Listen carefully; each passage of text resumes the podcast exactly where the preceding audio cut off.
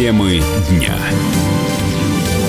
Вы слушаете радио «Комсомольская правда» в студии Игорь Измайлов. Задержанные по делу журналиста Ивана Голунова, бывшие полицейские, виновными себя, конечно, не считают. Об этом они сами рассказали сегодня в беседе с журналистами.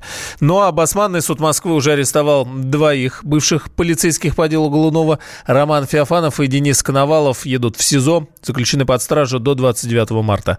Они обвиняются в превышении должностных полномочий с применением насилия, причинении тяжких последствий. Ну а кроме этого, еще еще и в хранении наркотиков, причем в крупном размере.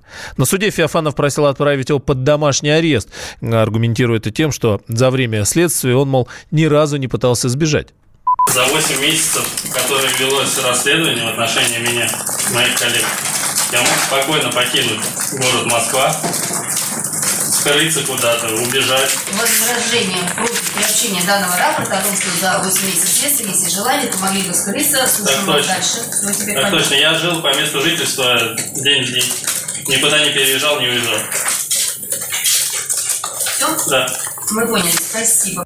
Как заявил радио «Комсомольская правда» адвокат Глунова Сергей Бадамшин, арест и задержание обвиняемых – это существенный шаг в расследовании дела сегодня только избрана мера пресечения в отношении двух обвиняемых. Да, страна потерпевших удовлетворена. Но само по себе уже задержание и работа с обвиняемым, предъявление обвинения, соответственно, избрание мер пресечения действительно существенный шаг в развитии, в расследовании уголовного дела, отдел уголовного. Единственное, что, конечно, смущает мотив, который Следственный комитет озвучивает, заинтересованность в продвижении по службе, не деятельность журналиста Ивана Голунова. Поэтому здесь вызывает вопрос, конечно. В данный момент мы следствие не мешаем, но если следствие хочет таким образом отсечься от заказчика, то да, придется здесь тоже нам включаться в работу, в том числе с обжалованием и привлечения других сил средств. Сотрудники правоохранительных органов, которые в прошлом году задержали журналиста Глунова, входили в состав преступной группы. Ее возглавлял начальник антинаркотического отделения управления МВД по западному округу столицы Игорь Лиховяц. На допросе он заявил, что ему якобы предложили оговорить себя и других, чтобы пойти под домашний арест, ну или продолжать стоять на своем, но тогда отправиться в СИЗО. Иван Голунов был задержан в центре Москвы в июне прошлого года. Правоохранители тогда сообщили, что журналист, мол, занимался распространением наркотиков. Дело вызвало широкий общественный резонанс, в результате Голунову э, тогда удалось доказать свою невиновность. Следствие установило, что запрещенные препараты корреспонденту «Медузы» подкинули сами полицейские. В июле дело закрыли, а самого Голунова освободили из СИЗО. После служебной проверки своих постов лишились два генерала МВД, а также пятеро сотрудников УВД по Западному округу Москвы. В МВД нашли способ борьбы с мошенниками на рынке ОСАГО. Силовики предложили привлечь к этому делу частных детективов. Но для этого нужно внести корректировки в действующее законодательство. Сегодня все улики, собранные такими сыщиками, использоваться для возбуждения уголовного дела без дополнительной проверки не могут. Страховщики совместно с Банком России уже активно прорабатывают изменения в закон. Об этом рассказал заместитель исполнительного директора Российского союза автостраховщиков Сергей Ефремов. Ситуация достаточно сложная, так как для того, чтобы сотрудникам страховых компаний проводить расследование, либо непосредственно проводить расследование с привлечением имеющихся детективов, большая сложность. Во-первых, она состоит в том, что в соответствии с законом об охране детективной деятельности сегодня для того, чтобы получить информацию от физического лица, с него нужно получить письменное разрешение, что он вам это разрешает. Естественно, ни одно физическое лицо против себя ничего разрешать не будет. И поэтому здесь мы упираемся в достаточно сложные моменты, и процесс сбора информации по доказыванию страхового события, связанного с мошенничеством, в основном возможно только на уровне закона об оперативно-розыскной деятельности, чем и занимаются сотрудники правоохранительных органов. А вот детективы и так называемые службы расследования, которые сегодня внутри страховых компаний, у них таких прав нет. Конечно, все это приводит к тому, что практически возбуждаемость уголовных дел по фактам страхового мошенничества, она очень низкая. И по нашей статистике сегодня она не превышает 20%. Поэтому нужны, конечно, новые направления деятельности, нужно вносить изменения в законодательство, где давать определенные права, не все, конечно, но определенные права именно службам расследования страховых компаний и детективам. Но, тем не менее, эксперты в оценках все-таки пока не спешат. Их прогноз не самые благоприятные. Услуги частных сыщиков стоят дорого. Это может создать проблемы для самих страховщиков, а кроме этого приведет к еще большей убыточности ОСАГО.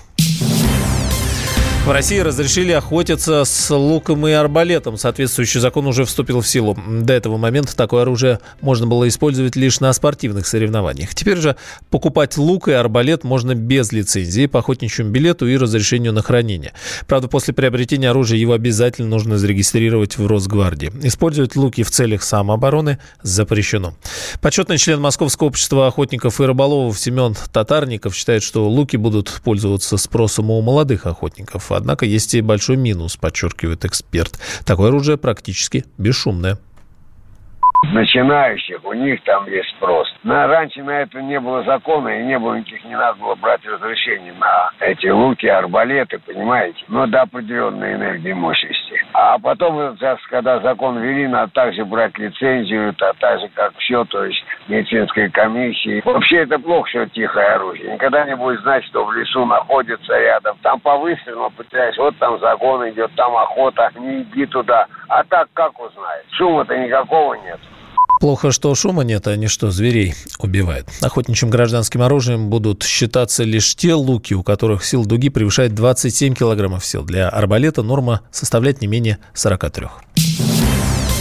В Хакасии первоклассник пешком отправился к бабушке аж за 200 километров от дома. В сильный мороз школьник успел пройти почти с десяток километров по трассе, пока родители обыскивали соседние дворы.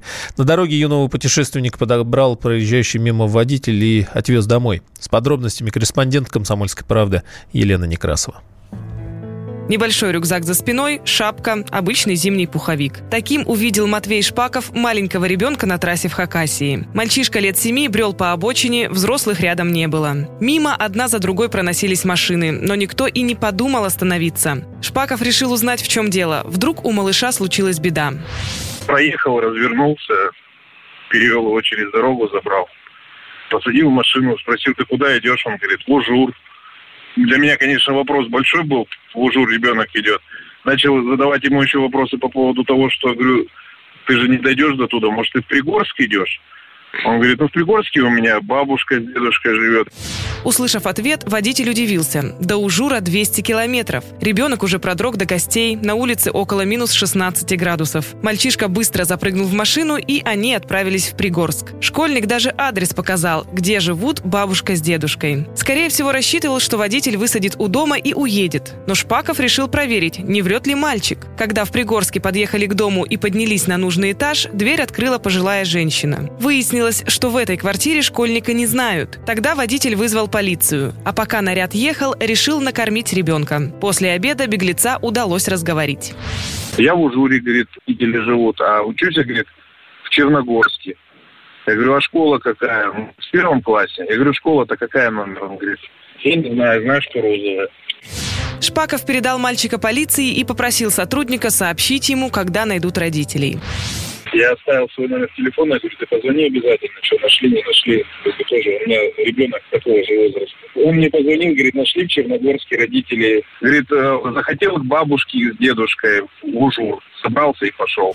Мама ребенка, узнав, что сын нашелся, сразу приехала в полицию. Как оказалось, вернувшись из школы, мальчик пообедал, после чего отпросился погулять. Однако на самом деле ребенок решил отправиться в путешествие. Когда прогулка сына затянулась, мать побежала искать его по соседним дворам и подъездам, проверила городской парк. Уже собиралась вызывать полицию, но ее опередили. Выяснилось, что мальчишка успел пройти почти 8 километров. В полиции рассказали, что юный путешественник растет в полной и благополучной многодетной семье. Сейчас он уже дома с родителями и рассказами о своем приключении охотно делится с друзьями. А вот мама школьника пообещала правоохранителям, что такого больше не повторится. Елена Некрасова, Надежда Ильченко, Дмитрий Золотоверх, радио «Комсомольская правда», Красноярск.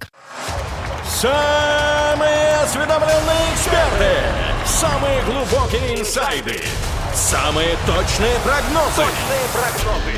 Знаем все лучше всех. Ведущие. Неудержимый Мардан и прекрасная Надана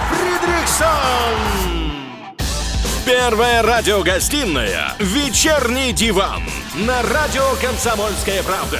Два часа горячего эфира ежедневно по будням в 6 вечера по Москве.